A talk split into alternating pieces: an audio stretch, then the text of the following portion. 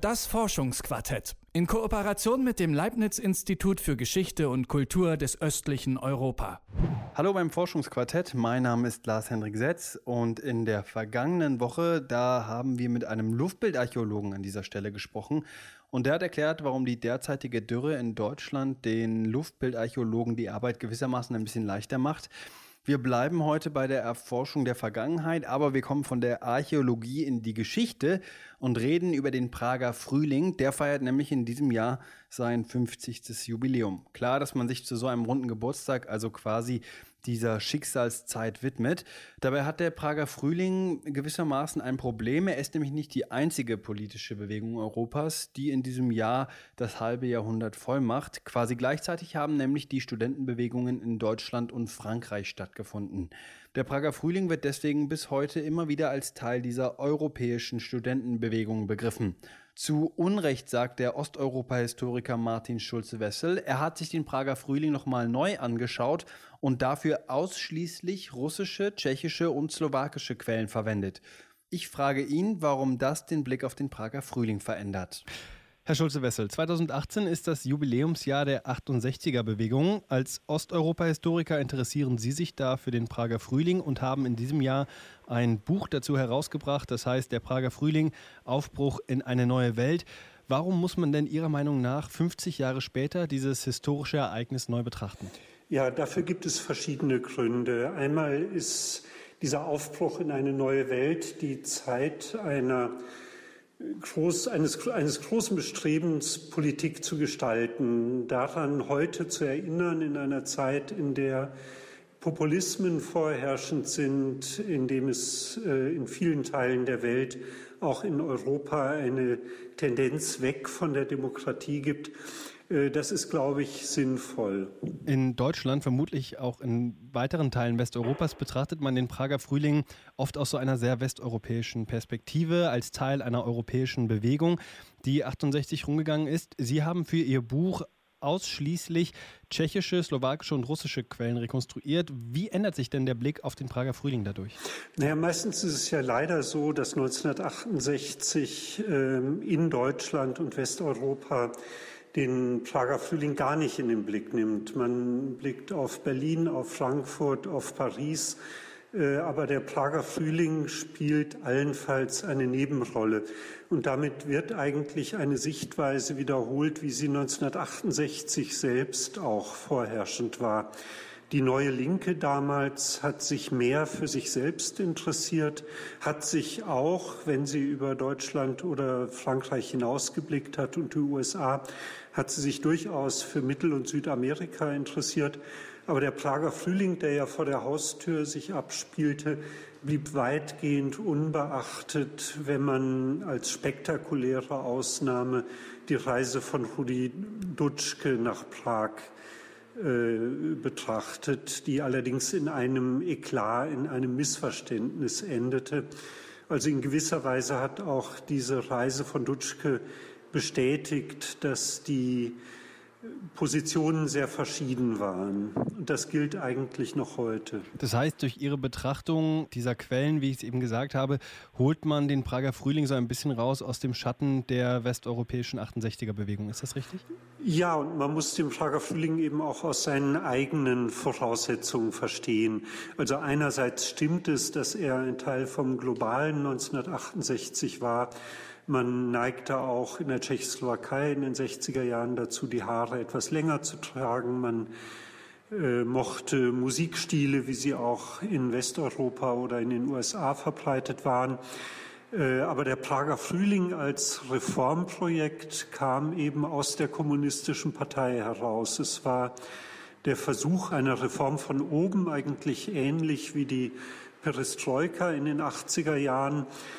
Und äh, diese Reform von oben gewann dann in der Bevölkerung viel Anklang und wurde in den Monaten des Frühjahrs und Sommers 1968 zu einer veritablen Revolution. Das heißt also, der Blick oder der Vergleich mit der deutschen 68er Bewegung, einer außerparlamentarischen Opposition, der hinkt. Was sind denn die Ziele dieser Bewegung gewesen, wenn man diesen Vergleich jetzt nicht mehr anstellen kann? Wie muss man denn das, was der Prager Frühling erreichen wollte, neu denken? Äh, der Prager Frühling war ein sehr heterogenes Reformprojekt, in dem verschiedene Ziele nebeneinander existierten.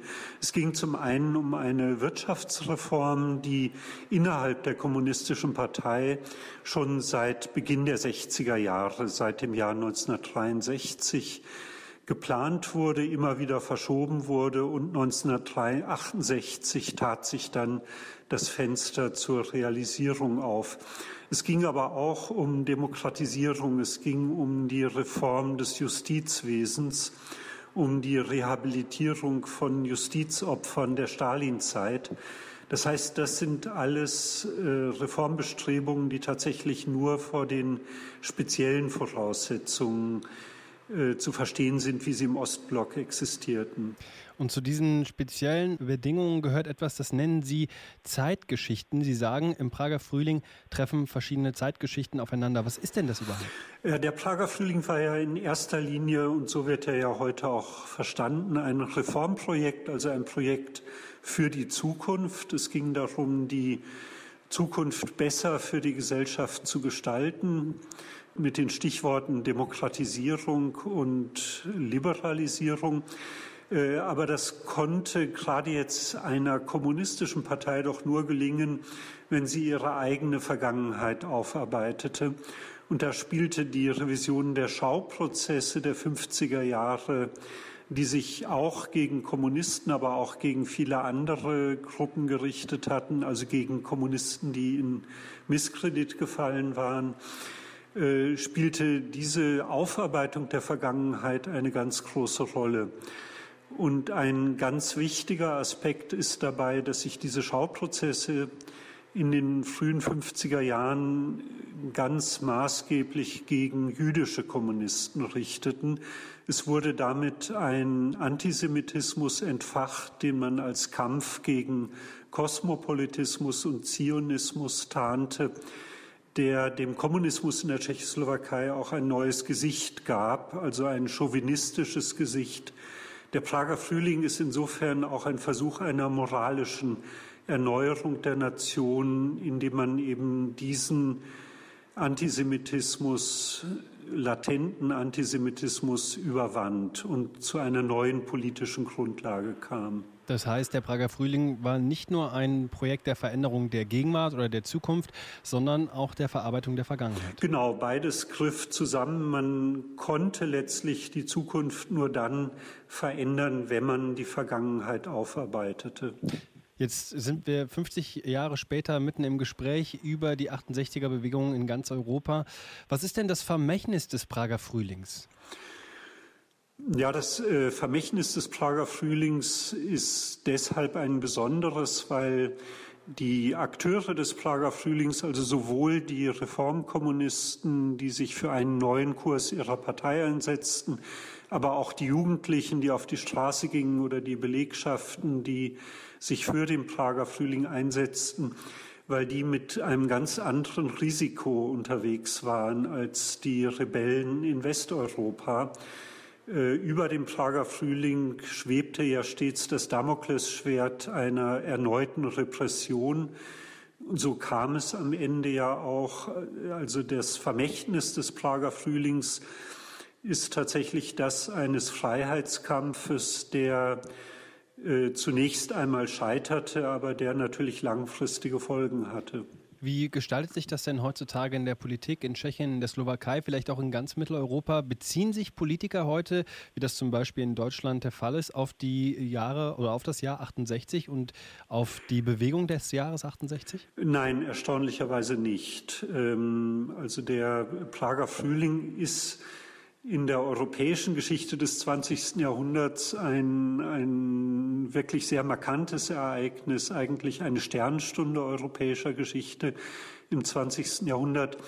Äh, deswegen ist es zunächst einmal unverständlich, dass sich die tschechische und auch die slowakische Politik und auch die Öffentlichkeiten weithin darauf nicht beziehen. Äh, man kann es vielleicht verstehen vor dem Hintergrund der populistischen Politikströmungen, die es heute gibt. Äh, Populismus bezieht sich ja meistens auf den Ethnos auf das Volk und nicht so sehr auf den Demos, die, das politisch agierende Volk. Und der Prager Frühling war sicherlich eine genuin demokratische Bewegung, die heute eben nicht so hoch im Kurs steht in vielen führenden Eliten in Ostmitteleuropa. Dabei ist der Prager Frühling etwas, ähm, das steht für eine politische Landschaft, in der man nicht gedacht hat, dass so viel Neudenken möglich ist und trotzdem entstehen da politische Visionen, die keiner für möglich gehalten hat. Brauchen wir davon vielleicht ein bisschen mehr heute? Ja, auf jeden Fall.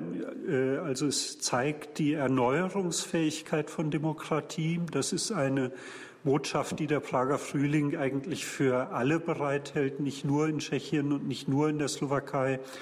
Für die Transformationsstaaten wie, die, wie Tschechien und die Slowakei zeigt der Prager Frühling aus meiner Sicht auch, wie ähm, gut es möglich ist, nach einem tiefen Einschnitt, was die 50er Jahre ja in der Tschechoslowakei waren, nach einem tiefen Einschnitt eine Erneuerung der Gesellschaft zustande zu bringen.